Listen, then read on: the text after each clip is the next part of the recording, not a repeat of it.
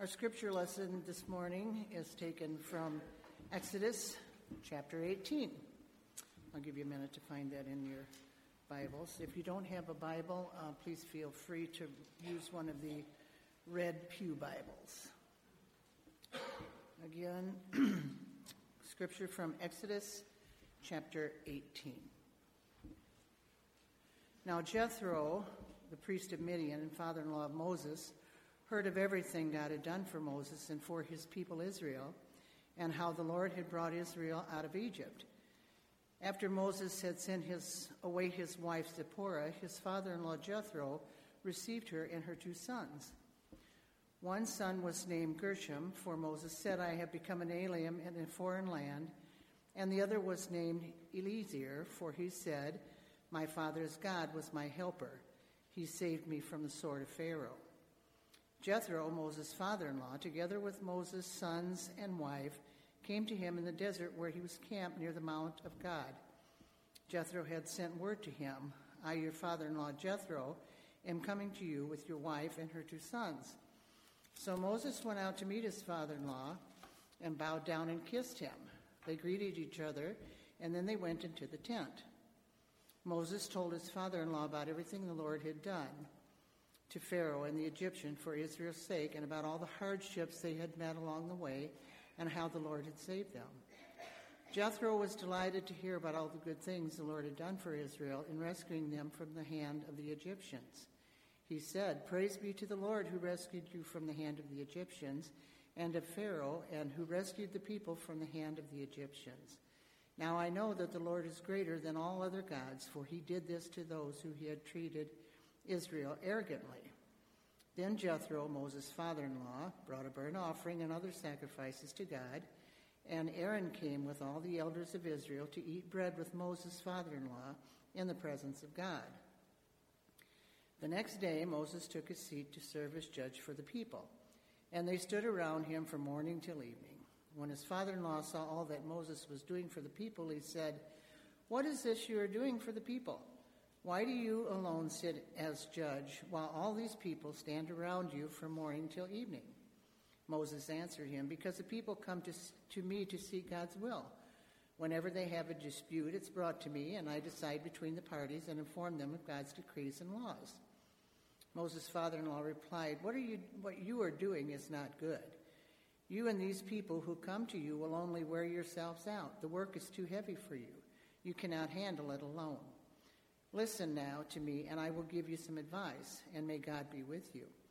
You must be the people's representative before God and bring their disputes to Him. Teach them the decrees and laws, and show them the way to live and the duties they are to perform.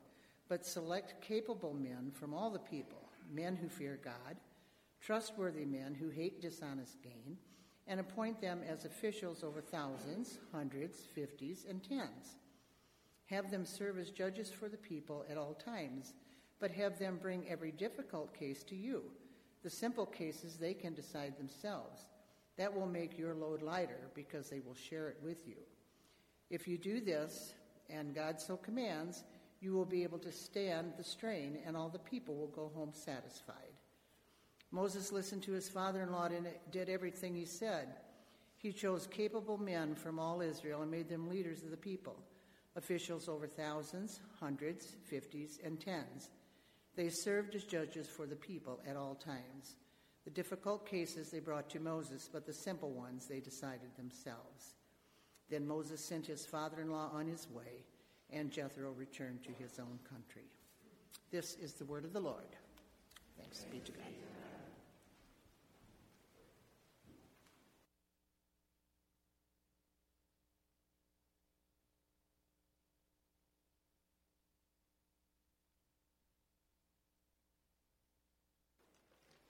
God and Father, as we come now to your word, pray that you would be with us, your people, as we sit under it. You would encourage our hearts, teach us to more faithfully follow after you. Pray that you would be with all of us sinners as we come into your presence and hear from you, and that you would be with me, a sinner, as I seek to proclaim your word. Pray these things in the name of Jesus Christ. Amen. So, this is going to be kind of a different sermon than usual. one of the dilemmas in the first place that I often feel as a preacher is that you sit and kind of study a text and you come away feeling like there are like completely different sermons you could preach from it. The Bible is deep and you don't exhaust a passage just by preaching one sermon. Maybe you've experienced that. You've like visited churches or something and heard two sermons on the same passage and you've seen how they go in really different directions. And so, the sermon that we're going to have this morning, we'll get to in a minute. But first, I just, because I couldn't help myself, want to briefly note a couple of sermons that you could preach from this text that we're not going to preach. First of all, one of the sermons that we're not going to preach is about how we relate to outsiders, how we think about people outside of God's people. I think a lot of us have this tendency to view the world in very us versus them categories and paint us as the good guys and them as the bad guys. But this is a story about Moses' father in law, Jethro, coming to visit him. And we meet them in verse 1. It says, Now Jethro, a priest of Midian and father in law of Moses, heard of everything God had done for Moses and for his people Israel, and how the Lord had brought Israel out of Egypt. And the thing to recognize about Jethro is he's not an Israelite. He's a Midianite, first of all, which is one of the tribes that throughout the coming history is at war with Israel. And he's a priest of Midian, so he's actually a priest of some, you know, in the view of Israel, idolatrous religion. But in this sermon, he comes to Moses, and if I was preaching that sermon, here would be my three points. One, we would point out that Moses is respectful to his father in law, even though they have these differences. Both earlier in Exodus and here, he shows him a lot of respect, even though this guy literally leads people in the worship of idols. And two, we would reflect on the fact that Jethro shows enormous wisdom in this story. This is basically a story about how Moses is being dumb, and Jethro, this outsider, comes and points that out to him and gives him wisdom. And that should remind us that we should be ready to learn from everyone, that being a Christian does not necessarily mean you are wise, and that being someone outside of Christianity doesn't mean that you don't have lots of good things to say. And then, third point, we also see how Jethro in this story is moved towards faith in God. And so we could reflect on the hope that we have as we deal with outsiders to see God move and draw them to himself. That would be a good sermon, I think, but we're not going to preach it. And I apologize for those of you that are note takers. I hope you know you, you, you saw this coming. And we're also not going to preach another sermon that we could from this text about knowing our limits, being wise and recognizing that we can't do everything and can't be everyone to everyone.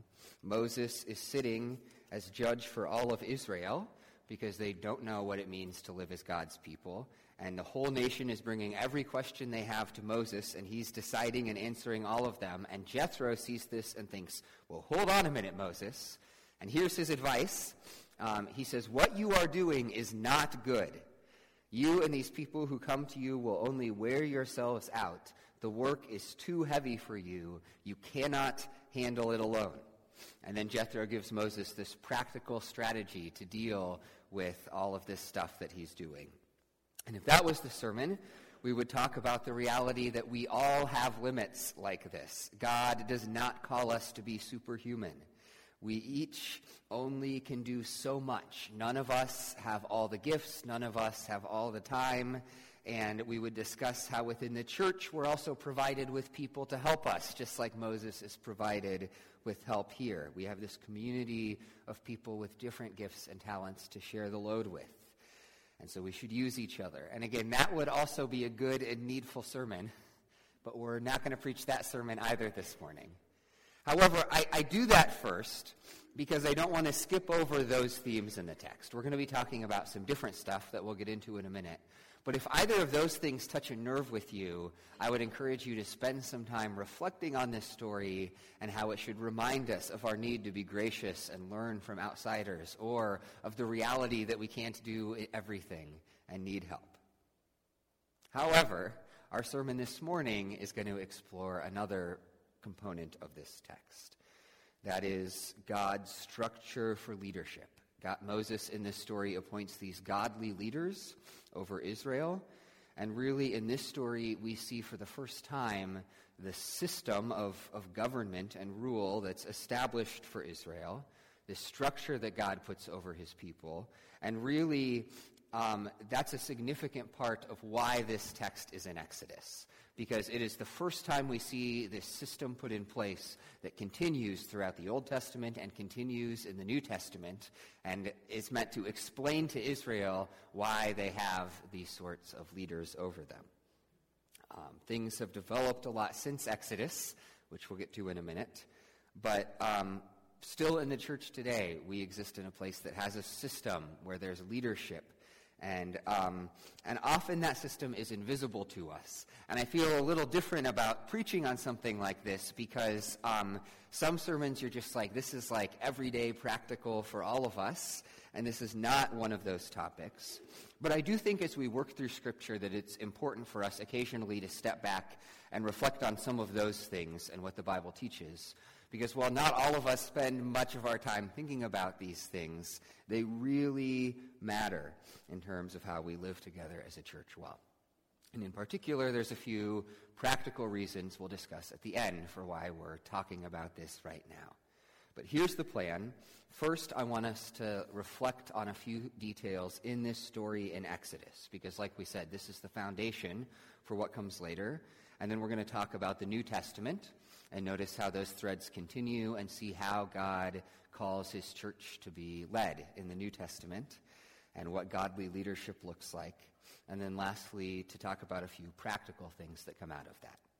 And one note on that last point. Like I said, we're going to talk about some concrete stuff. That's part of why we're discussing this then. Um, our session, which is a word I will define later in the sermon, but um, is going to, at our next congregational meeting, ask for a few practical changes.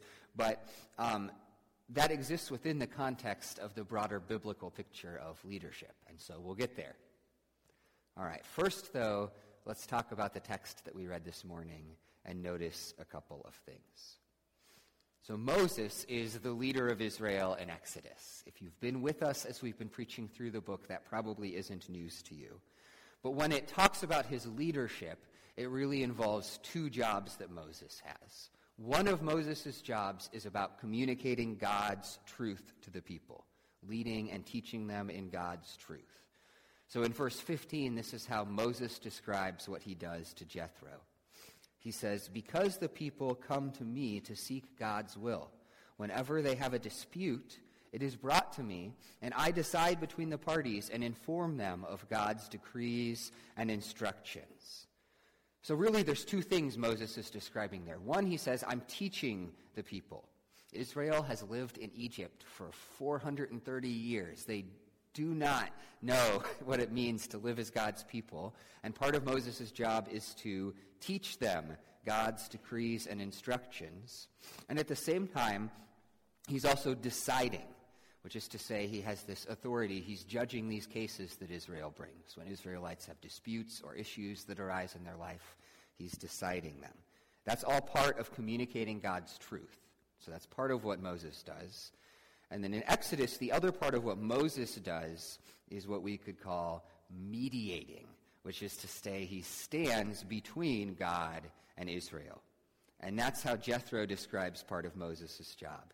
He says, Listen now to me, and I will give you some advice, and may God be with you. You must be the people's representative before God and bring their disputes to him. So Moses is this representative, this mediator between God and Israel. All right? That's the two things Moses is doing as the leader of Israel. But Moses then appoints these leaders that are under him and over Israel.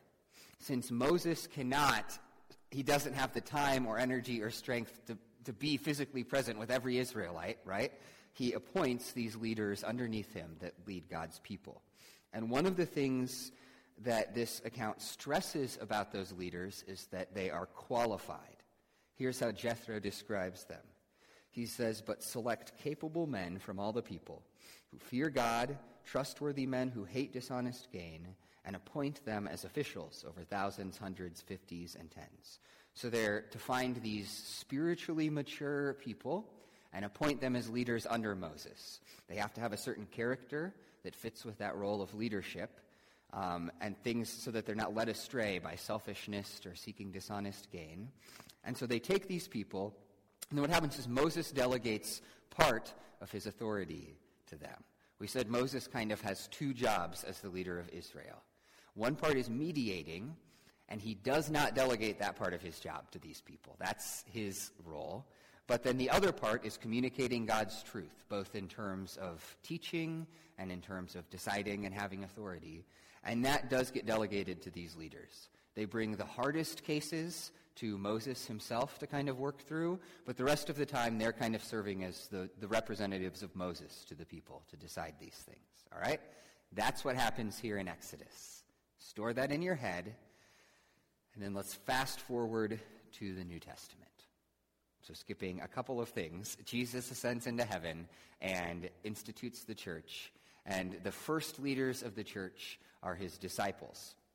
And then over time, as the church grows and the gospel spreads, other leaders are added to the disciples. And there are some similarities in what ends up happening to what we just read about in Exodus. First of all, the key thing to recognize, I think, when we talk about leading the church is that the role of Moses now belongs to Jesus, which is to say that um, the role of this like absolute leader who's the head of everything and who mediates between God and people, that's Jesus in the church age. As Paul tells Timothy, there is one God and one mediator between God and mankind, the man Christ Jesus. So Jesus communicates God's truth to us and leads us, and Jesus mediates between us and God. And it's important to say that up front because there's no human being in the church that has that office anymore. Does that make sense? Sometimes certain leaders in the church paint themselves as if they're Moses with the same sort of authority Moses had, and no leader has that. That's Jesus. He's the head of the church, he's the head pastor. All right? Um, but then there's also a group of people to whom Jesus delegates authority within the church. And in the New Testament, those people are called elders. Here is the New Testament pattern that we find the gospel comes to this city and some people believe and they're gathered as a local church and then over those people are appointed elders. Um, so here's the pattern in the book of acts. It says and when they had appointed elders for them in every church with prayer and fasting they committed the elders to the lord in whom they had believed or it's Paul's instruction to Titus. They go and they start these churches, Paul and Titus, and then he leaves Titus behind. And he says, This is why I left you in Crete, so that you might put what remained in order and appoint elders in every town as I directed you. So we have these elders that are appointed. And it's important to recognize that in each of the churches, there's a group of elders that are being appointed, right? It's always plural in the Bible. There's always a group of people. No church is run by a single elder. And since I said I would define the word, um, what we call that group of elders in, in our church and in Presbyterianism is a session, all right? So when I said the session has some stuff, that's just our way of describing specifically those elders who are active and making decisions and ruling at a given point in time, all right? Um, it's important for us to recognize, note two, that they do have that role of communicating God's truth, right? The teaching and leading, just like we talked about before. That's the role that these elders step into. And it's important to recognize that elders are the only group of people who have this kind of authority. The New Testament uses a couple of different words when it talks about leaders in the church. There's elder, which is what we've been talking about, from the Greek word presbyteros, if you really are interested in those things. There is a word that means overseer, but often you could also translate it as bishop, just because it comes from the Greek word episkopos, which sounds you know, language, they, it ended up sounding like bishop, right? So overseer or bishop.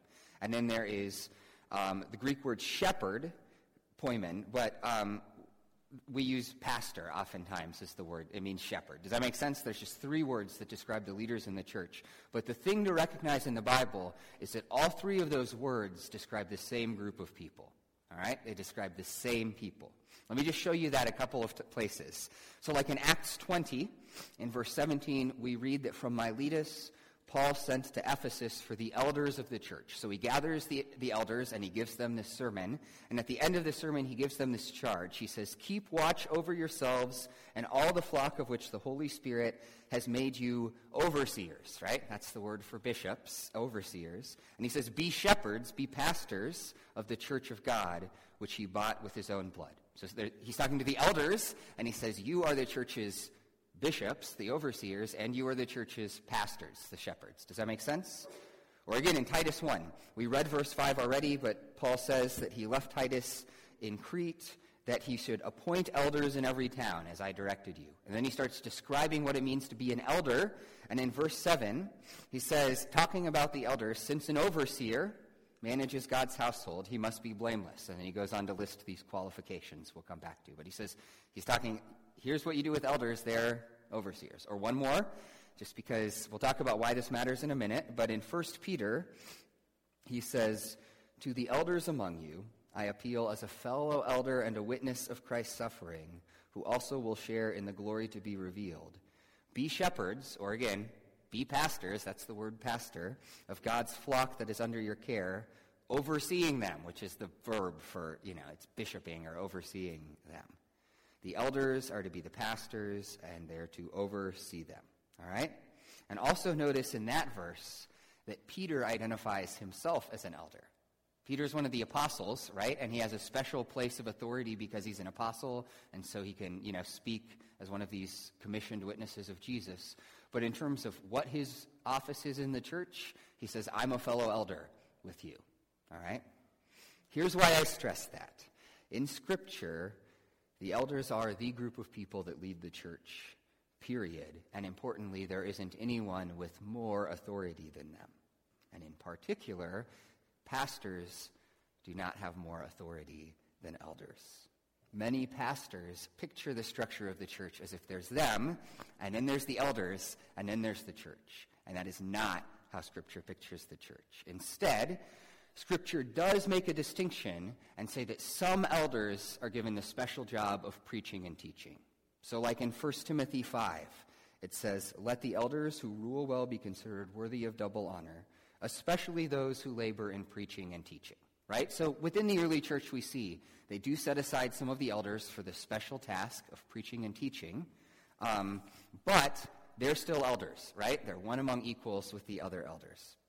In our denomination, we call these groups teaching elders and ruling elders, okay? That's the way we try to communicate that. And so I am a teaching elder, and our other elders are ruling elders here at Kish. But we are equal in the eyes of God and in terms of authority. It's just that I have a specific task that, that I'm given to do.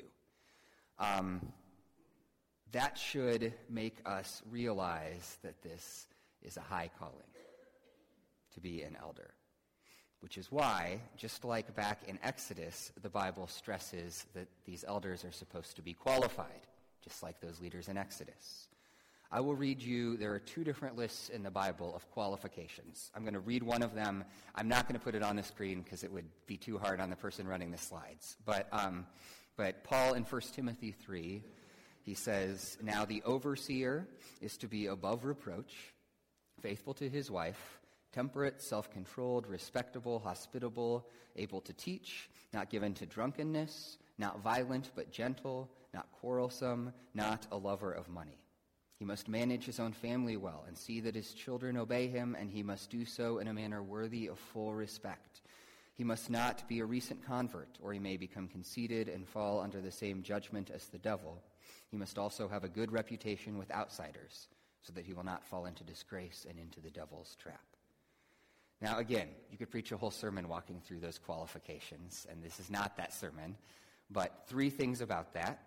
One, those qualifications are not for moral perfection. I think sometimes people read those verses, um, but if you actually pay attention to what the qualifications are, they're focused on certain areas of sin that make you unfit to, for leadership, right? Like, like quarrelsomeness or loving money. It's the same kinds of things that we're focused on back in Exodus that could hurt a church. Secondly, those qualifications don't come without grace. We are in Jesus Christ accepted and forgiven of our sins, and so the fact that like three weeks ago you lost your temper that time does not make you quarrelsome in a way that means that, you know, you could never be an elder, right?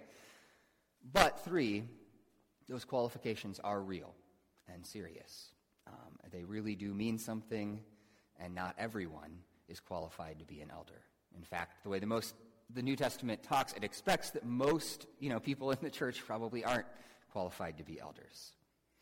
And the reason those are serious qualifications is because elders also have serious authority within the church. So here's how the author of Hebrews puts it.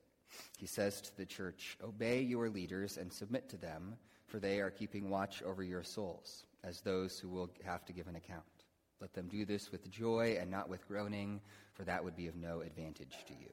So elders have an authority. That means the Bible says obey and submit to them. Now, again, a couple of qualifications. Their authority is not absolute.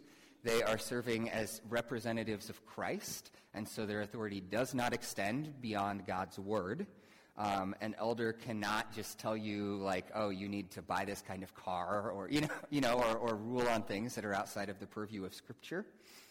They are under shepherds of Christ, and in fact, in Scripture there is a special kind of scary judgment reserved for those in authority who would abuse that authority. And then, second, we need to remember that there's always a group of elders ruling the local church, right? And that authority rests with that group of elders together. And so one person who's an elder who comes up with some, you know, ideas and doesn't have that group behind them does not speak with the, you know, that authority in those kinds of things. But elders do have real authority we struggle with that idea in our day. We don't like words like submit, right? I mean, we all instinctively want to view our leaders the way we view our Congress people. Like, their job is, I mean, hopefully better than that, but their job is to represent me and do whatever I want, right? And, you know, get my agenda done. And that is not the biblical image of elders. Elders are not representatives of the congregation. They are representatives of Christ to the congregation.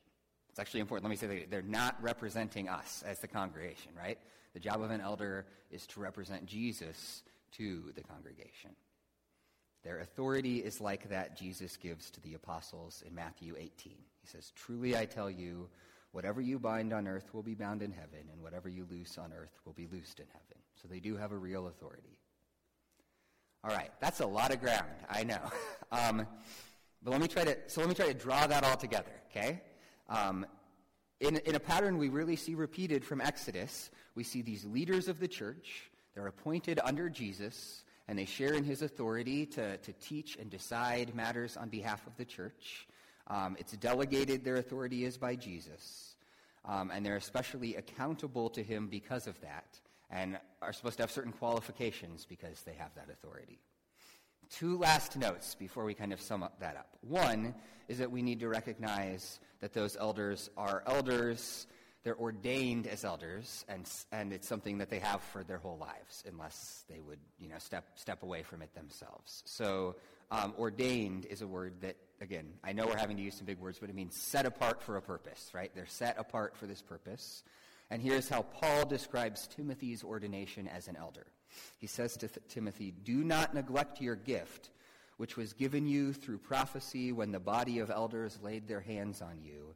Watch your life and doctrine closely. Persevere in them, because if you do, you will save both yourself and your hearers. So he's saying this thing happened when you were ordained, when elders laid their hands on you, which is still, if you see an elder ordained here, what we do when we ordain them, right? The elders of the church gather and lay hands on them.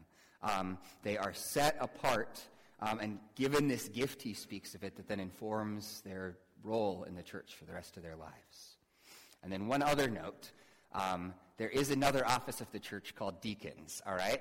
And deacons are awesome and also very important, but we're not, this is not the sermon about deacons. Some other time we'll have to discuss that. And the reason is because deacons do not rule, they don't have authority. What happens is in Act 6, the apostles, who are the first elders leading the church, right, that others are added to, they um, recognize that they can't handle all the practical affairs and hospitality and care for the poor and needy and sick in the church, that they wouldn't be able to do their jobs if they did. And so they appoint in Act 6 the first deacons to do that. And that's the role of deacons. All right? So that's the New Testament picture of church leadership. Um, and in just a minute, we're going to talk about a couple of things that that means for us. First, very quickly, though, because these are the kinds of questions I get asked sometimes, so let me explain how our church and denomination tries to live that out, right? Just so that you know what's going on when you hear these things referenced. First of all, within our church, we have a session of elders, and then we also have deacons. There are a number of ruling elders. Right now, there are nine, and I am a teaching elder that are active on that session. And then there are also other people who have been ordained as ruling elders who right now aren't active on this session. But that's, that's within our local church. Um, and then, very briefly, we're a part of a denomination called the Evangelical Presbyterian Church. So we're part of what's called a presbytery, which is just that word for elders, right? Um, and what happens is a few times a year that presbytery gets together and handles business that's bigger than just the local churches, handles disputes within local churches that have gotten out of hand finds teaching elders, things like that. But the thing is, the presbytery is just a gathering of the elders of all those churches in the area. Does that make sense? It's not like there's not a presbytery dude who's above the elders. It's just the elders come together and decide together. And I was actually at presbytery the last few days. And then once a year, there's a general assembly. And again, that's just all the elders from all the churches in our denomination. And the general assembly would decide denominational issues and handles things like, like our missions agency, things that you know you want kind of all the churches together to work on. But again, it's just all the elders. It's like a thousand elders, right? Usually at, gathered together at General Assembly. Um, all right, that's a lot of ground. But the Bible does actually spend quite a bit of time discussing this, which is part of why we're talking through it today. Um, and in just a minute, then, I want to talk about some ways that I think this calls us to reflect on how we live but to do that, I just have to in- introduce three more of those words, all right? So bear with me for just a minute longer. We are um, a Presbyterian church. Presbyterian is a word that literally just means ruled by elders, all right? Now, importantly, we are not the only denomination that believes that you're ruled by elders. There are lots of other churches out there that are ruled by elders. But we got that name because it happened at a point in history where we were distinguishing that from two other ideas. Does that make sense? I mean, there are lots of like Baptist churches or other, you know, I mean, if, you know, I mean, I know, I'm actually not sure how Valley Covenant is, but I know the Red Brick Church has, you know, anyway.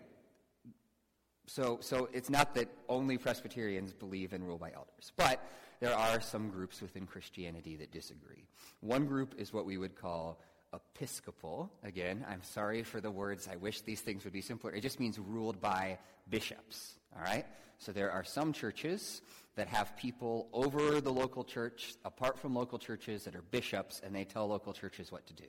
If you were Catholic or Anglican um, or a few other denominations, you know, in your background, you may be familiar with that. And again, while those people are Christians and we love them, we would think that they are wrong because in the Bible, bishops and elders are the same people, right? And then there's another group that we were also being distinguished from, and that's called Congregationalists. Congregationalists believed in the rule by the whole congregation, that no one in the congregation has special authority, um, or maybe it's just the pastor that's an elder. Some congregational churches believed that. But the people that ran that church would be like a board that was just elected by the congregation. And in that in congregational churches, if you have people, you know, leading the church, they're regarded as representatives, but every congregant is regarded as having equal authority. Now to be clear, in Presbyterianism, the congregation still does have a say and a role to play. Um, the congregation really does two things. First of all, it's the congregation's job to recognize who God is calling as an elder and you know, and put them forward to serve as an elder and see those gifts and calling in that person. And then, secondly, before someone becomes an elder, two things happen. First, the session, the, the, the elders of the church examine that person and, um, and approve them, and then the congregation votes on that person to approve them. And we do it that way because, again, you need to be qualified for the office, and it's an office that's important and has authority, and so that way either group basically can, can veto it. Does that make sense? So, so that's how it works. The congregation has that role. Um, and we do that because eldership is a big deal. So I put those up there to say this. In the United States, one of those forms of church government became way more popular than the others, all right? Um, and it's not Presbyterianism. um, in, in the U.S., congregationalism is just instinctively what people gravitate towards. It's that way because we are in a country that loves kind of every individual having as much power as possible, right? You know, I mean, that's kind of the, the whole idea that underlies our democracy that no one should tell me what to do, I should be independent and my own boss. And also, honestly, um, a lot of pastors encouraged that in the United States. It's just worth noting that a lot of pastors, I think, instinctively like to lower our view of ruling elders because while it feels like that makes the congregation stronger, usually really the person who gets stronger is the pastor, right? Because he's then kind of the king of the church who gets to just, you know, stand up there and tell the church how he thinks it should run. And that's a problem, as pastors have done that. So that has happened, and that has affected the way a lot of us, even those of us in churches that have elders, think about elders, I think. We often instinctively don't have the kind of high view of their office that the Bible would give us. And so, all of that said, um, there's two things I'd like us to then think about coming out of that. One is big picture, and then the other is the specific reason that I'm bringing it up. But big picture, this is something that the session and I have been discussing here at Kish really for the last couple of years. Elders in Scripture are called to oversee the teaching of the church, to shepherd and care for all of its members, to visit them, particularly those who are sick or struggling, to um, pay attention to those in need, to pray regularly for all of the elders of the church, and to be accountable to Jesus for all of their lives. That's actually maybe the most serious way that I, and I know many of the other elders, as we've talked about this, feel, is that, like, come Judgment Day, when I am standing before Jesus Christ as an elder, he's going to say not just like what did you do in your life but what did the people under your care do and i have a sort of responsibility to you know to answer for my care of them so we've been talking about that um, and we recognize that there's ways that the session needs to grow into that calling. That's what we've been discussing. And I want to be clear, right, as someone who is an elder here but kind of came in from the outside, that's, most, that's not really the session's fault that there's ways that they've been discussing how we need to grow because in many ways they're doing the tasks that they signed that they were called to do when they signed up right? I mean we haven't always done a good job of recognizing the seriousness of that calling. Um, and i've been deeply blessed and encouraged by the way the members of session have really been discussing how we can pursue that and care for people better and shepherd the flock here at kish better. Um, but there's ways that we want to continue to grow and need to continue to grow in that. And so Here's the general thing that I want to ask all of us to do, which is think about and pray about how we can help our elders live into that calling and how we can encourage them in that calling. How we can be patient as they seek to do it and how we can give them the kind of honor that that involves. And since some of us are elders, right, we also need to think about how we can continue to grow and how we can seek to shepherd the flock of God and lead them well in this important way. Again, a lot more could be said about that, but I invite all of you to be praying and just thinking about how we can do that. Um, and then specifically, the thing that we're going to ask is at our congregational meeting on February 24th, as part of talking about how we want to do that, we're going to be trying to change a couple of the bylaws of the church to, to help us, you know, I mean, do that in ways that we think are better. So let me just explain that to you. Um, right now, the way that session works is um, there is a yearly rotation. There's a fixed number of elders every year, which is nine, and every year three of them rotate off. They can re-up once, then they, they can't, and you um, and um, once they're off session, they might never get back on. I mean, it's actually been interesting going back and looking through our rules to see people who were ruling elders and haven't been, you know, I mean, like, been able to actively live that out in a long time. Um, and in addition, the question of who will be up for session is decided by our nominating committee, which often means that they're scrambling to try to fill those roles. And that often means that it's very hard for us to do what we're supposed to do in terms of training those people and equipping them and examining them. Um, and they have to find three people every year. And I know that there are years where nominating committee really struggles with that.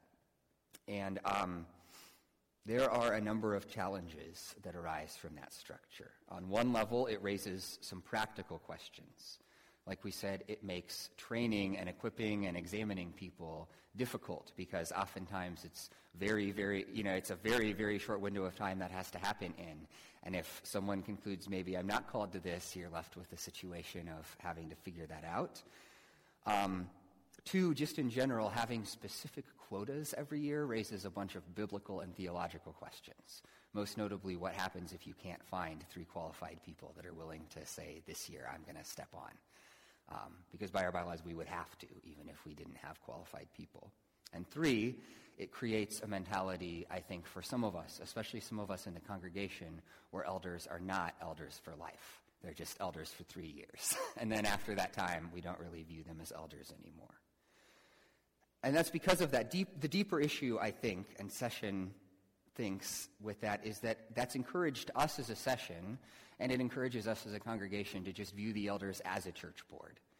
Um, because frankly, if I described how a church board does things to you, it would probably be basically identical to that structure. Um, and so we've been talking about how to live into that, and part of that is that we've been talking about whether there's some ways to change structurally how we do things to better reflect um, the way that Scripture views the office of elder, because structure often shapes our beliefs. And so here's how things would work with what we're suggesting to change. First of all, um, everyone at Kish who is a ruling elder, we would really emphasize, is a ruling elder, whether they're active or not right now. Everyone on session is agreed to, you know, to continue with this for now. Um, and everyone who is ordained as a ruling elder since we joined the EPC, which was in 2008, um, will also be asked if they want to continue with this, and they'll be a ruling elder. I'll just note if you were a ruling elder before that and haven't been since that time because of some weird stuff with how that transition happened. Um, I mean, come talk to me. You're not technically on the rolls as an elder right now, but as a session, we can totally talk through that too. Don't. But but everyone who's been there since then um, will be asked whether they want to serve and do some of the things we're talking about doing, and if they don't, that is cool. Just to be clear, right? like they did not sign up for that when you know when they agreed to do things, and so that, you know they can just step down, and that will be honored. And then for everyone else that wants to continue, what we will do is um, we will set up elders on a rotation still, right? So they'll still be on session for a few years and then off for a few years. And I can't tell you how many years because um, that will be up to the ruling elders to decide if we go forward with this, right? I mean, we need to know who that will be. But, um, but the difference is that it's expected that they would rotate back onto session and then back off of session. And um, we would emphasize the fact that they continue to be elders of the church even when they're not on session. They would still, for example, help with the Lord's Supper from time to time. And as we want to continue to grow in shepherding every member of Kish, they will all kind of share that shepherding responsibility. Although only some of them will be coming to the session meetings and voting and doing that stuff at a time. And then the question might be how do we get new elders? Because the way that we do it now involves having to fill those slots every year. And the answer is that both you as the congregation and we as the session will be paying attention and asking who would be a good elder that isn't and nominating them to be elders when we see that. Interestingly, that's actually a right the congregation has now, even though we have a nominating committee. It's just not something that we ever really talk about. But if you see someone who would be a good elder, you can put them forward and say, I think this person would be a good elder. And then what we would have is the time to talk to that person and work through the process no matter how long it takes, right? If it only takes a few months, that's great. If someone needs five years to kind of work through stuff and grow into some things, they've got that time too. But we can have that process of developing leaders and then, still, at the congregational meeting, if there's new people who are becoming elders, we would vote on them and they would enter into that system. So that's what's happening. And I know that's a lot of detailed stuff and a lot of stuff to run through. Part of why we're having this discussion right now, a month ahead of time, is so that we can talk about it, right? So if you have questions about how that would work, talk to me or talk to any member that's currently on session. Actually, would you guys mind just standing up um, so that people know who you are? You don't, you don't have to, or waving or something so that folks are aware of who our current, currently active elders are. Thank you. I didn't warn them that I was going to do this. Thank you, guys. All right. That said, stepping back from that specific request, let me just offer two final thoughts about both this specific thing, but also generally about eldership and leadership within the church. The first one is that having a strong group of elders leading a church is one of the best and most important ways to promote health in the church. A strong session is good both for the congregation and for the pastor. It's good for the, the pastor, the teaching elder. And by the way, you can still call me pastor, even though all elders, in a sense, are pastors. That's fine. But um, because they can provide support and accountability to me. And it's also good for the congregation, both because it can support and shepherd them, and because it's a check on pastors who get too big for their britches or who come up with foolish ideas, which all of us can do. So it is a good thing to have a strong group of elders. And secondly, if I can step back from being a member of session and an elder here at Kish and just reflect personally, you all are blessed with some wonderful people in leadership. One of the, the really encouraging things to me as we've talked over the last three years that I've been here, you know, as elders about growing in that and really serving the church is seeing the willingness of these men and women to recognize the ways God is at work and try to help that and care for people. Um, I mean, everyone that I've gotten to serve with is awesome, and I know the other folks that are ruling elders, and they're awesome too. Um, after the service, you can give them a hug or pat them on the back or something if you if you know some of them. But I am grateful for them, and you should be as well. Because, friends, Jesus is leading us as a church. He's calling and at work and leading us forward. He does that in the world, but he's also doing that here at Kish. It is beautiful to see the ways that he is at work. It is good for us to pray that they would continue. And as a part of that, we should pray for and give thanks to those that God has called to lead us. From the bottom of my heart, I rejoice that there are such faithful folks who are doing that. Let's pray together. Father, I um, come to you both as a person in your church that is grateful for the ways that you have given us leaders to care for us, and as a shepherd who acknowledges the seriousness of my calling and prays that I and the other elders here at Kish might faithfully discharge that calling. Thank you that you are at work in our midst. Pray that you would continue to serve and grow your church and call people to trust and hope in your name. Pray this in the name of Jesus Christ, the head of us, the church. Amen.